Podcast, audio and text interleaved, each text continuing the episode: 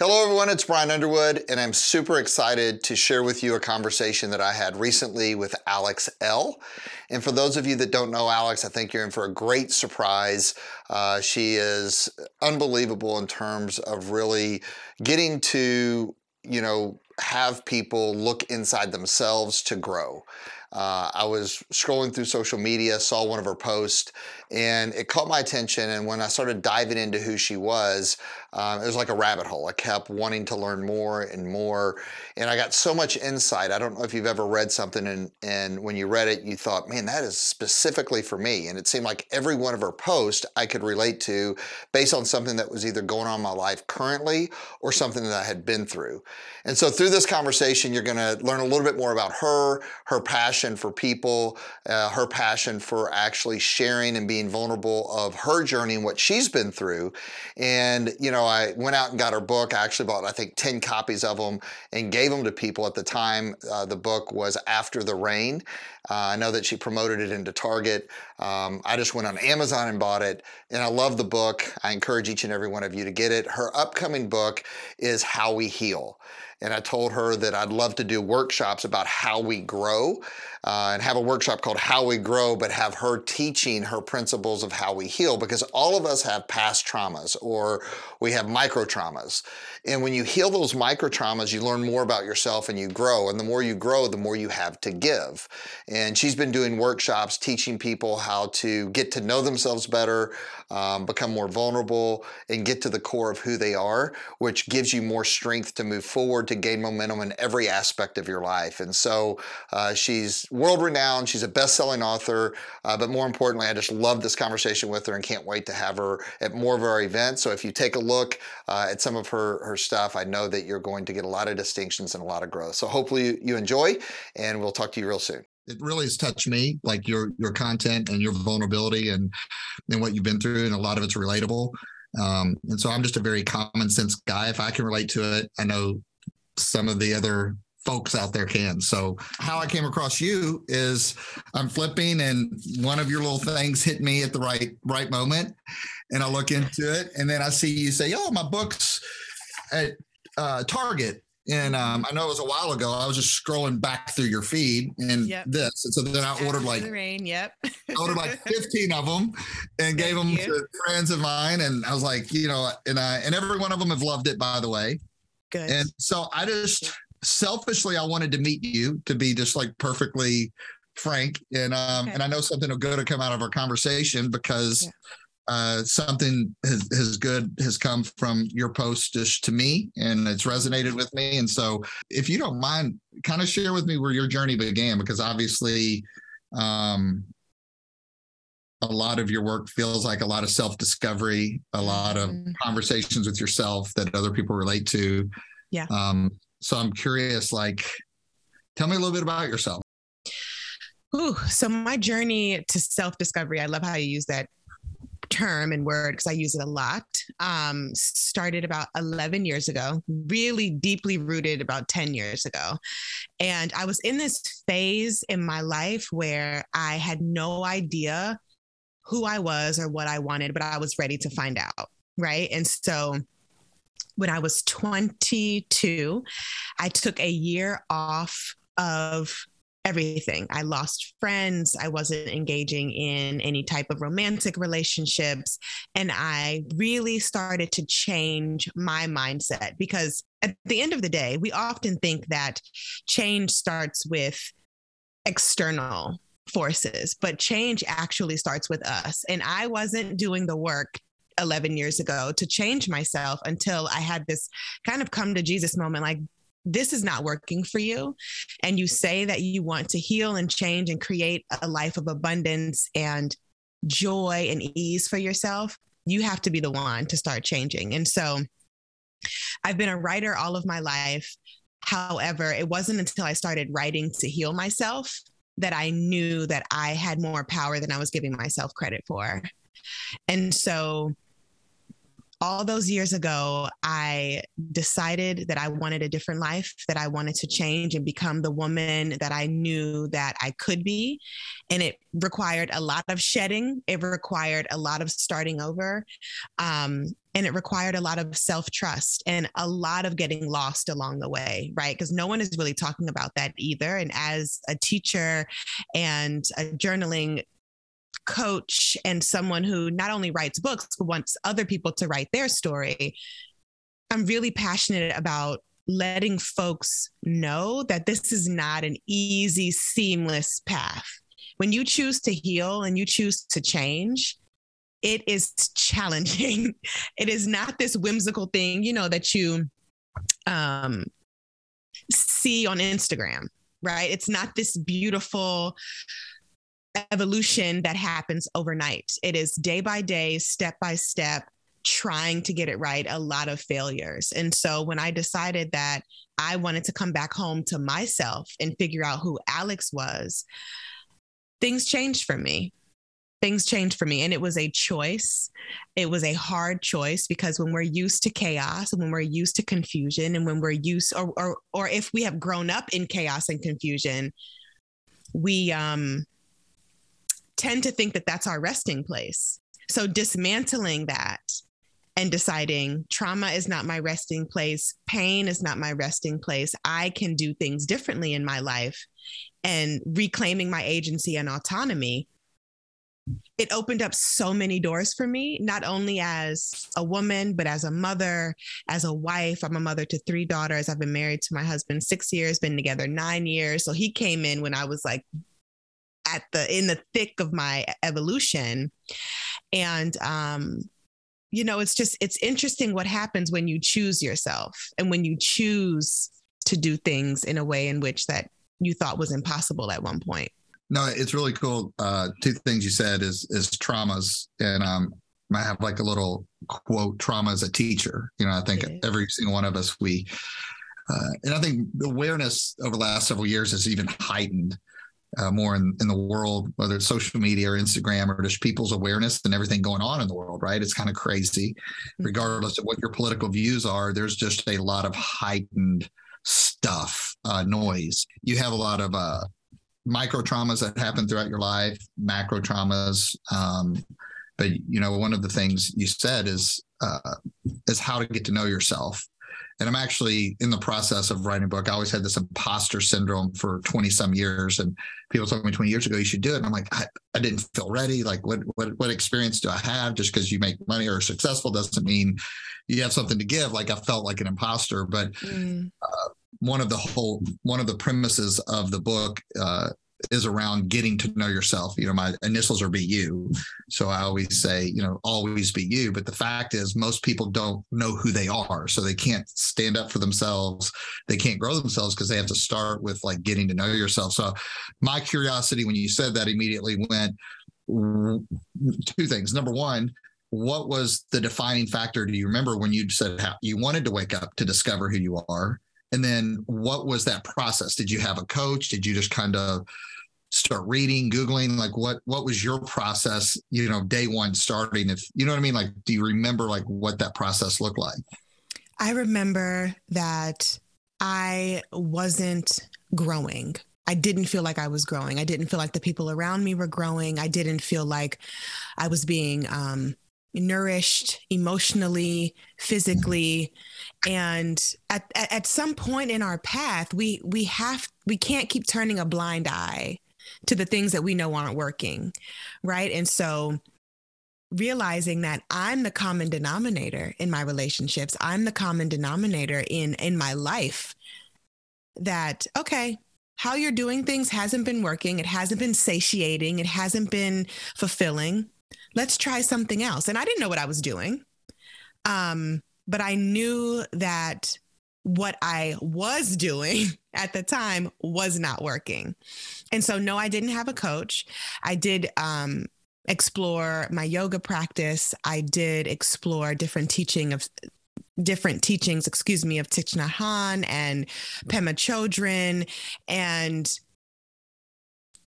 I explored who I was outside of everyone else. We often as human beings identify with who we are to other people. And when I'm teaching, I often ask my students and people who come to retreat and course with me, who are you? And then I say, here's the catch you're not allowed to say who you are to other people. And people freak out because they're like, I don't know who I am. I'm, I mean, I'm a mother, I'm a wife, I'm a husband, I'm this, I'm that to all these other people. I'm an employee, I'm, you know, a friend, a daughter. Like those are the lists, right? But no one is asking themselves, who am I to me? Who am who am I outside of the roles that I play in other people's lives?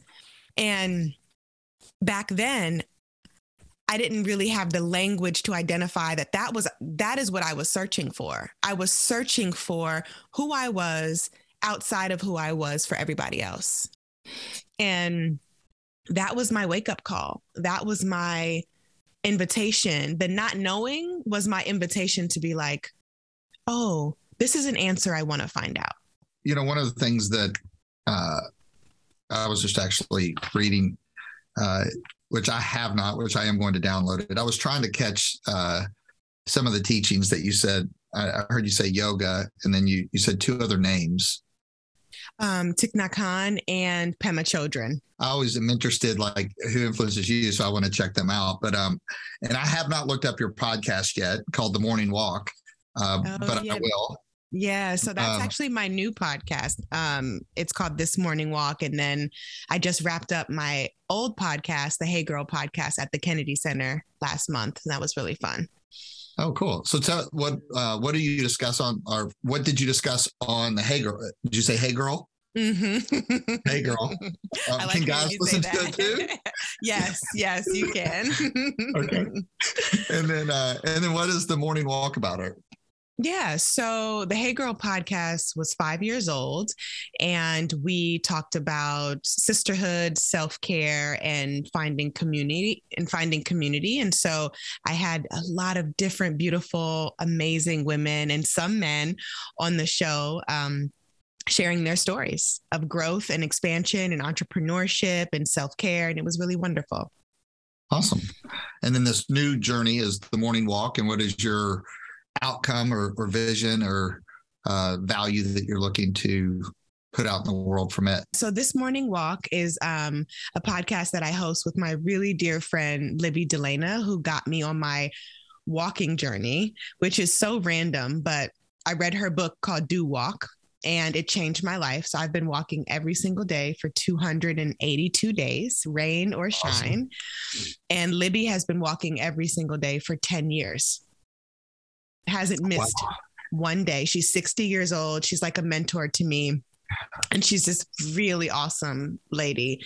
And on that show, we talk about the lessons that we learn on our walks and how a practice that essentially just started as like, you know, movement and getting up and out has morphed into this practice of meditation and self care and has really been a teacher for both of us. I mean, she's been doing it way, way longer than I have, but just to listen to her experiences is so magnificent as I continue to do my walking practice. And so we sit, we have tea, and we talk about the lessons from our walk. Very short micro podcast, but really um, transformative. And it's been really fun to do that with her. I love that. Yeah, physiology is so it's so amazing when you do move. What what it opens up in your body. Um, mm-hmm. You know, and it is a form of meditation. Uh, I don't know if you've ever looked into like Joe Dispenza's work, but he talks a lot about like morning walk and morning meditation with walking and movement. Oh, that's wonderful. I haven't, but I know that name. My husband, who is an athlete, um, loves I've heard that name and loves him. And so I didn't know he was like rooted in walking. That's really cool. Yeah, he's he's uh his stuff's really i mean it, for some people it's out there just because of his uh, language and nomenclature you know it's very uh, meta metaphysical like he's he's almost like science around it yeah um, but it's powerful it, it really is um, yeah i feel so much better when i walk uh, and i think micro podcasting like I, I always want something just in time like give me something in small dosages like your little sticky notes Yeah. that I can ponder and self discover like in five minutes or less. And then I can like open up a rabbit hole for me and and go. Some of these podcasts today, like I don't have an hour and 40 minutes to listen to it. I know it's great content, you know, but sometimes like that little five to seven minutes window can like shift someone's life and give them a discovery to Mhm. start them on their path. Mhm. And uh, and so yeah, so I'm I'm gonna check it out for sure. Um, you know, one of the things I want to do is kind of maybe get into like this month. Um, one of the things that I do uh, for our community, and then also just for myself, and I do it more for myself. Uh, I always pick a theme every month for my social media, and then I self discover through that theme so I can share it. But I'm sharing it for myself. I'm not trying to talk at anyone. I'm really doing it for myself right. this month was relationships. That's why I was like wanting to capture you here at the end of the month. Um, you know, because it, it doesn't matter if it's a personal relationship or friendship or a significant other relationship. Yeah. I believe the quality of our relationships determine the quality of our lives. And I think you hit the nail on the head. It has to start with the relationship with yourself. Yeah. Um, you know, I think so many of us underestimate that. You know, they, we don't, you know, we, we distract ourselves from ourselves uh, you know every minute of every day with something and there's enough noise out there to do it. But if someone was listening to this and they're really taking this in and they're saying hey i want to start this. I want to improve the quality relationship with my significant other what are some of the things that you would suggest for them to do What I would suggest first, and we're going to go back to um, the relationship you have with yourself, like how in tune and aligned we are with ourselves will really dictate how we can be in tune and aligned with someone else. And I know that some people really don't like that. They're like, oh, I don't have to love myself to love someone else. But here's the thing I am a big believer that one, we should love ourselves just as much as we love other people. Why? Because I don't want to love someone else and then hate myself. That is not um, constructive. That's not helpful. And it also isn't fair to those around us. I, I often tell my students and, and my clients that self care and self love is an act of community care, right? And so the first thing I would suggest and nudge people towards is who are you to yourself? And as a writer, I'm always telling folks show up on the page, literally title the top of your page, Who am I to myself? and make a list, right? So everything that you are to yourself and everything that you are to other people, it, it should align because we can't we can't forget about ourselves and think that we can show up fully for other people. And as a mm-hmm. married person and as a mother of three, I know this is easier said than done. I know that we are taught as humans to be selfless and to put other people before ourselves. But we have to kind of break down that barrier because one, it's not helpful. And two, it distracts us from the possibility of living a full and abundant and grounded life, not just for those around us, but for ourselves. Like, we get one life. We don't want to die solely being the caretaker of everyone else without Mm. fulfilling our dreams, without fulfilling our wants and and, and needs, and and without vocalizing those things. Um, because again, if we are not speaking up and telling people what we want and what we need, how are we going to be able to do that with ourselves? It has to start at home. And I, when I say home, I- I'm talking about the self. Um, and then, two, have hard conversations because oftentimes in our relationships, things are going to come up that hurt us, that make us feel away, that turn us off. And we can't hold those things because if we hold those things, we are holding on to resentment. We are holding on to silence as a weapon. And we're also holding on to thinking that people can read our mind. Just because we love someone, it does not mean that they can read our minds or that we can read theirs. and I know this from um, a people perspective, but a man's perspective. I, I Yep. did some work with Alison Armstrong years ago, hmm um, and she's a lot in masculine and feminine energy. I mean, she has a lot of really good relationship content. And I know for a fact, like if I'm in love or I love someone and I'm like, you know, smitten, whatever you want to call it, you know, whatever emotion I'm feeling or that connection, I want to do whatever it takes to win for you. Like I, I like you're my queen. I want to win for you. Like that's my purpose. And I think Mhm. sometimes in a relationship, we don't see that and we want them to like i feel like that it's almost i'm set up for failure because it's like you want them to do something but you want them to figure out what to do without right. you telling right. and i've always said if you train i'm a man properly i don't mean that but like like understand like don't beat me up and punish me where i can't win because as a right. man as a competitor i want to win mm-hmm. and if i don't feel like i can win then eventually I'm going to suppress or I'm going to shut down, you know, but but if you just tell me how to win with you, I'm going to do everything I can to do that. Mm-hmm. I don't that I don't know if that makes sense or not. I'm rambling a little bit, but uh but I, I, say sense. that all the time. Like just tell me what's in your mind. Like tell me like I want to hear it. And um but that takes courage too for some people, like to oh. say what you're feeling. And oh you know, goodness, that's something yes. that I'm learning is like there's some people that they've been suppressed their emotions have been suppressed their whole life. I have, um, you know, two beautiful boys, an eight-year-old, nine-year-old, and one of the things I'm learning as a father, you know, and some of it's like generational trauma that I've been in that I'm now discovering and journaling about and doing the work.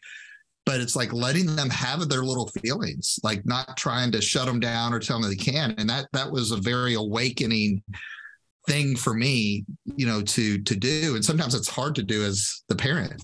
Mm-hmm. No, I, I feel that. And I, I love how you were saying, like, just tell me what's in your mind. And what I heard you saying is, tell me how I can see and support you. Tell me how I can show up for you. And that is what we need, especially in romantic relationships, because the world tells us that our romantic partner, even our family and our close friends, should know how to love us, should know how to care for us, right? A lot of the times people don't know. People are learning as they go.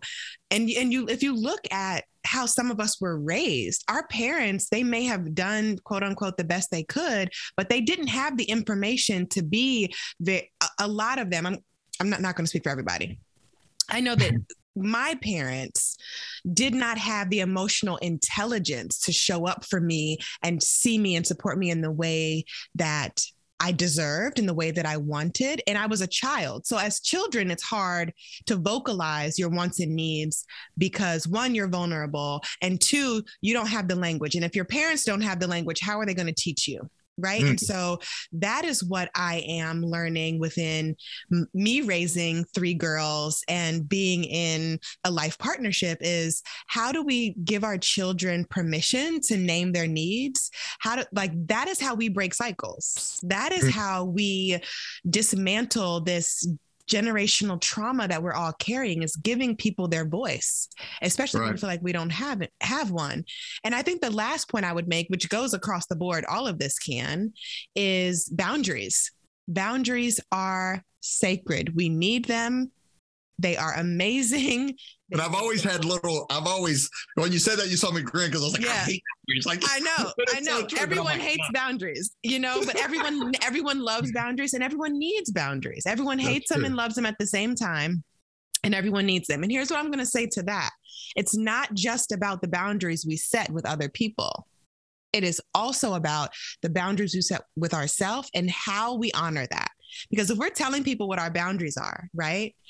But we continuously let them violate those boundaries, then we have to check in with ourselves. Like, why am I letting this person violate my boundaries? And where do I violate my own boundaries? If I say I'm logging off of my work computer at 5 p.m. and I'm still sitting here at eight o'clock, that's a boundary violation. Hey, don't say that with my staff on. Okay, do not do not use Listen, that your no your, your staff is about to start setting some boundaries with you. oh, they try. They try.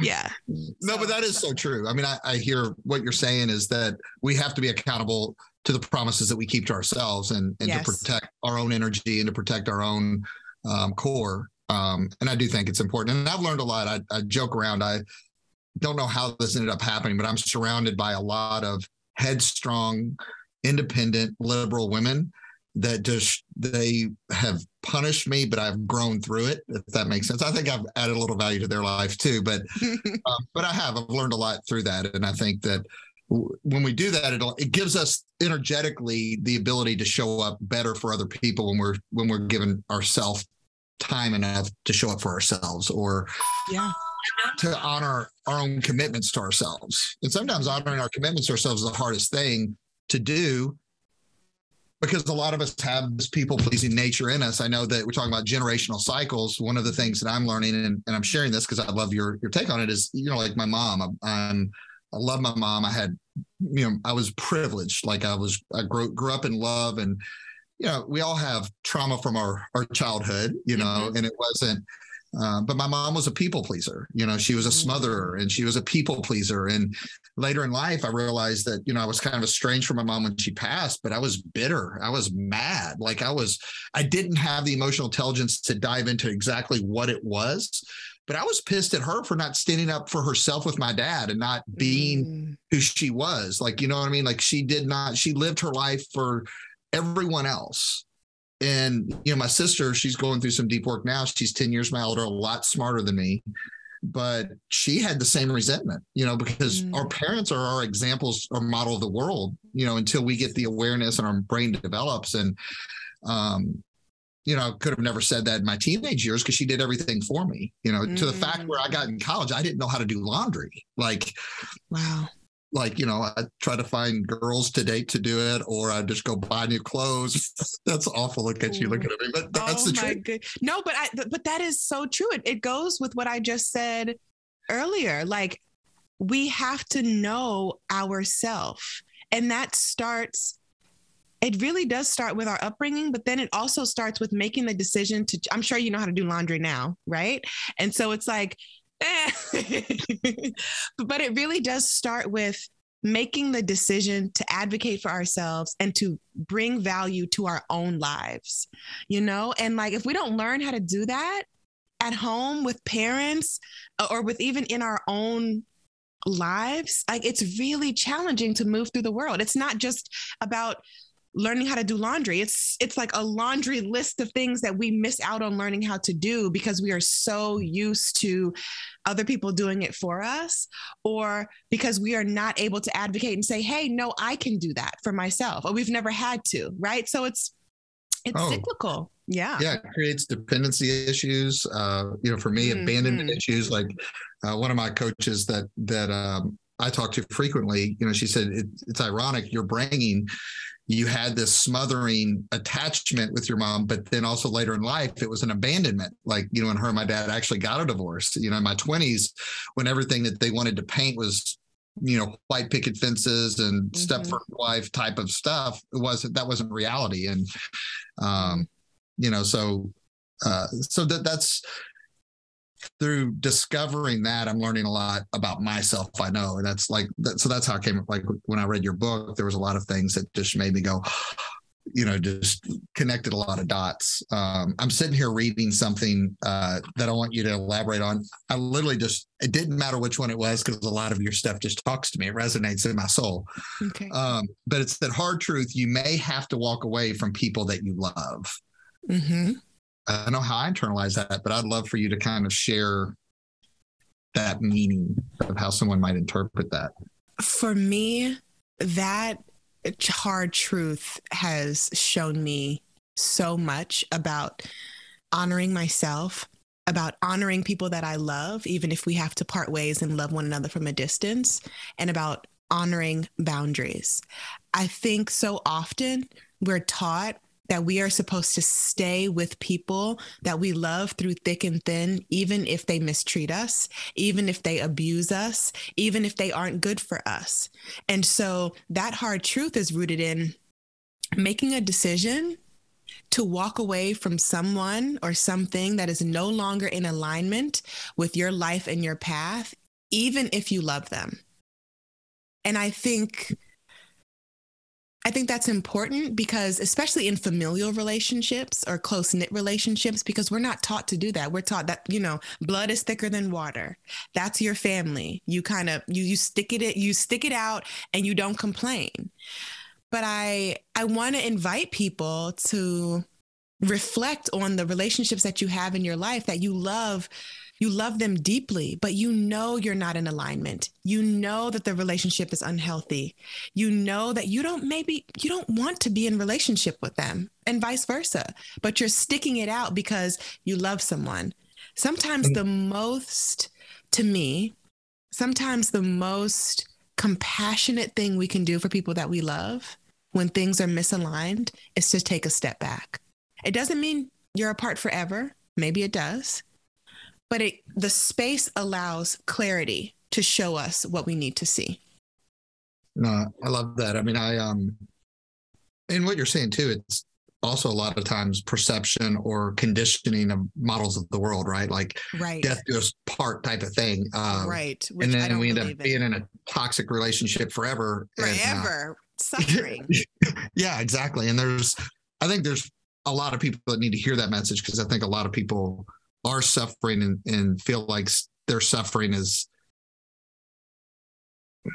justified or they're they're in prison you know but they're in prison with themselves because of either the model of the world fearing what other people might think about them or mm-hmm. even at some level like their beliefs their core values of what they believe that that should have been hanging on to it too tight if that makes sense like i even in a business relationship i always uh, one of the something i say a lot is you know love your family you know love the ones that you're close to but choose your peer group choose the people you spend the most time with and there's a big mm-hmm. difference mm-hmm. i can love my family and never talk to them but i can still love them and you know if i need to show up and they're in a time of desperation or need i can be there but if it's a toxic relationship even if a family member i need to choose to stay away mm-hmm. you know mm-hmm. and because we become who we hang around most. You know, that's why we have to spend time with ourselves and get to know ourselves even more. But yes. But you said growth is learning to step away from the people and the situations that rob you of your joy and disrupt your peace, mm-hmm. which is kind of like a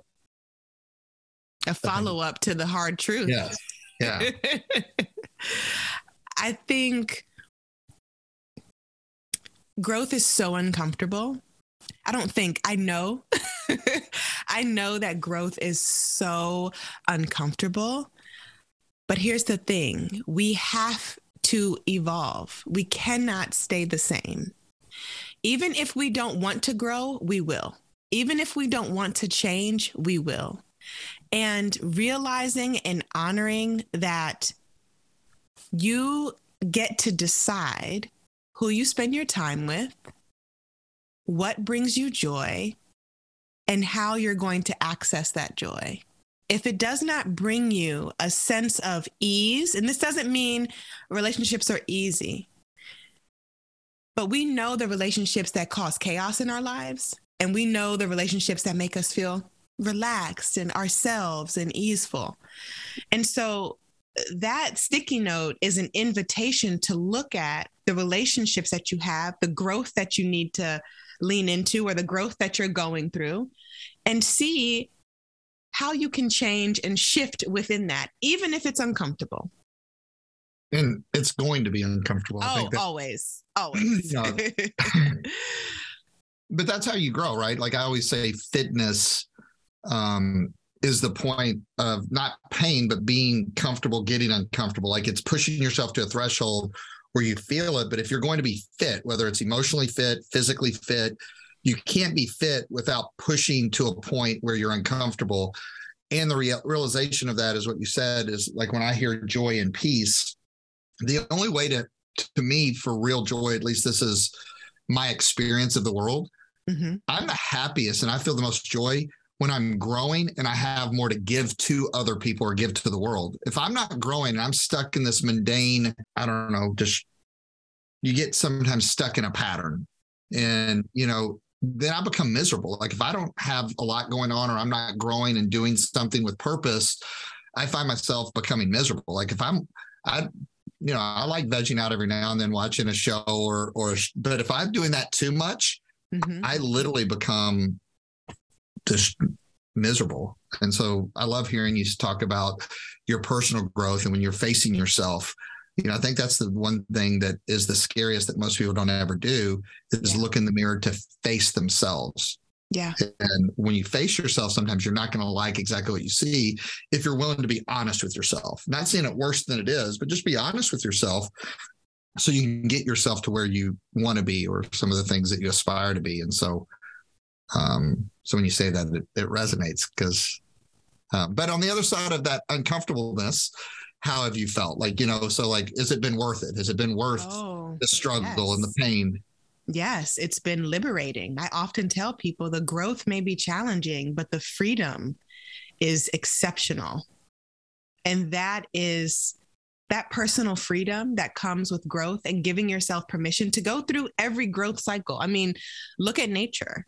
Everything isn't always in bloom. Everything isn't always beautiful. I mean, I live in Maryland. We get all four seasons here. Come the fall, we have a beautiful transition to autumn, and then everything is just dead until spring, right? So it's like there is a rebirth happening in our growth.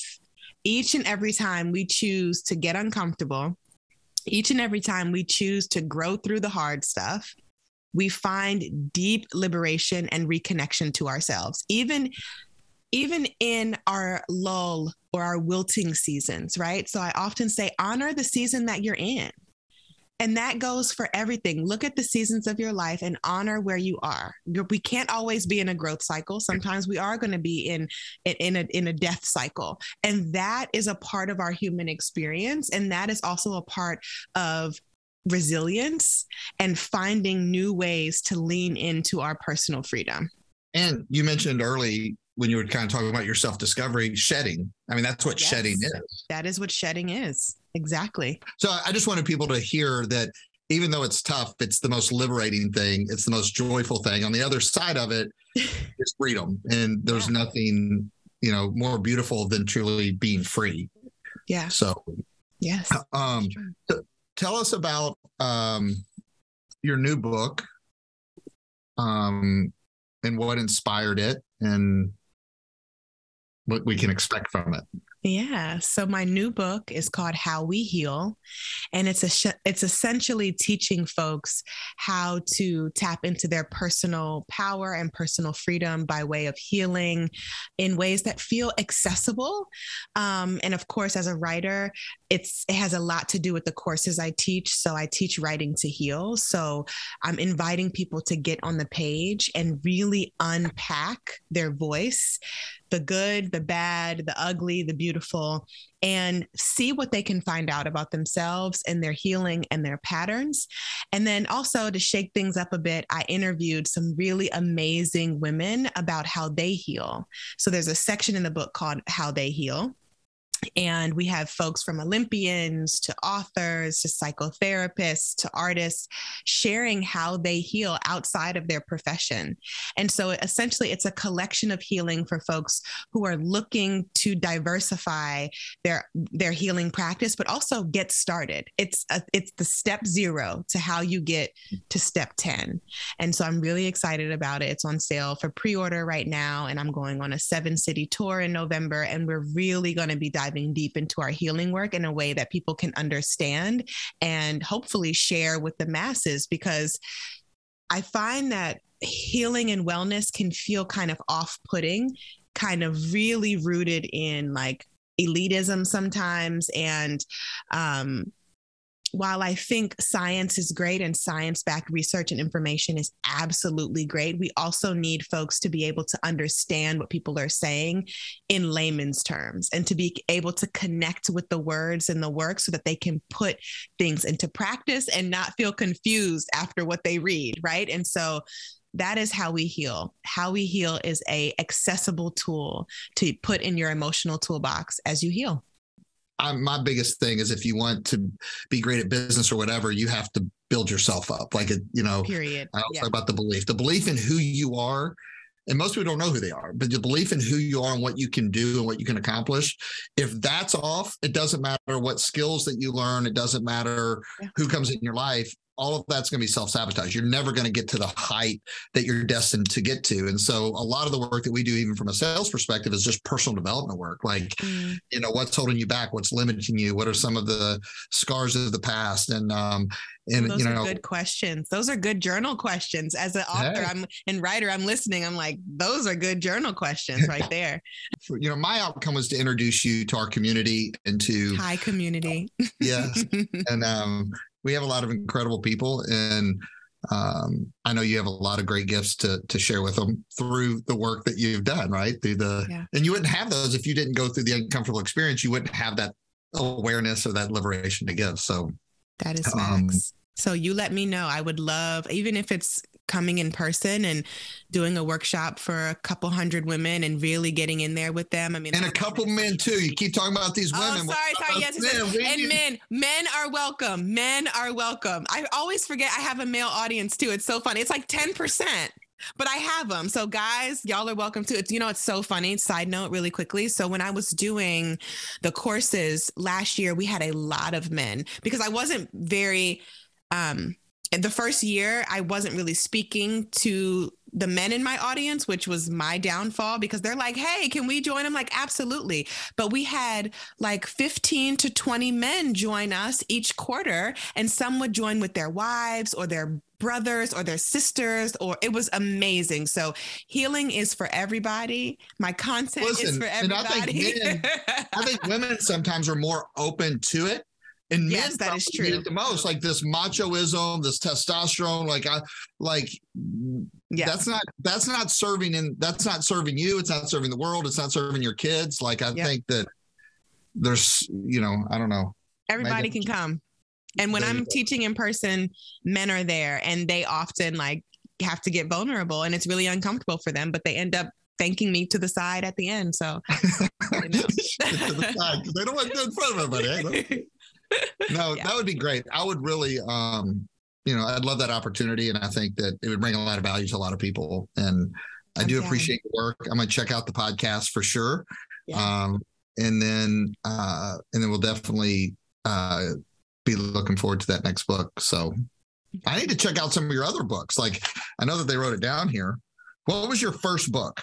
My first, very first baby book was Words from a Wanderer. I cringe every time I read it because I was 23 when I self published it. And now I'm, I'll be 33 next month with a traditional publishing deal. And it's like, oh, okay. So self publishing was beautiful, but I was also a kid. Like I'm not a kid, but I was in such a different place. But people still buy and read that book in droves, and it's just a note. It's a small, tiny book of They all on Amazon. Like if everything, I everything should be on Amazon. Yeah, I would just appreciate it, and um, thank you, number one, just personally, for again putting out what you put out because it's it's touched my life and I know it's going to touch many others. And so hopefully we can do something else together because I'd love, I'd love to, to get you in front of more people, at least in our community. I'd love that. You let me know. I will for sure. Thank, Thank you, Alex. for having me. Thank you. Thanks. Have a good day. Thanks, Malia. Bye, y'all. See y'all. Thanks for listening to this episode of BU with BU. Please rate, review, and subscribe. For more content from Brian, connect with him on social at Brian Undy or shoot him a text at 502 221 9798. You can also visit his website, brianunderwood.com.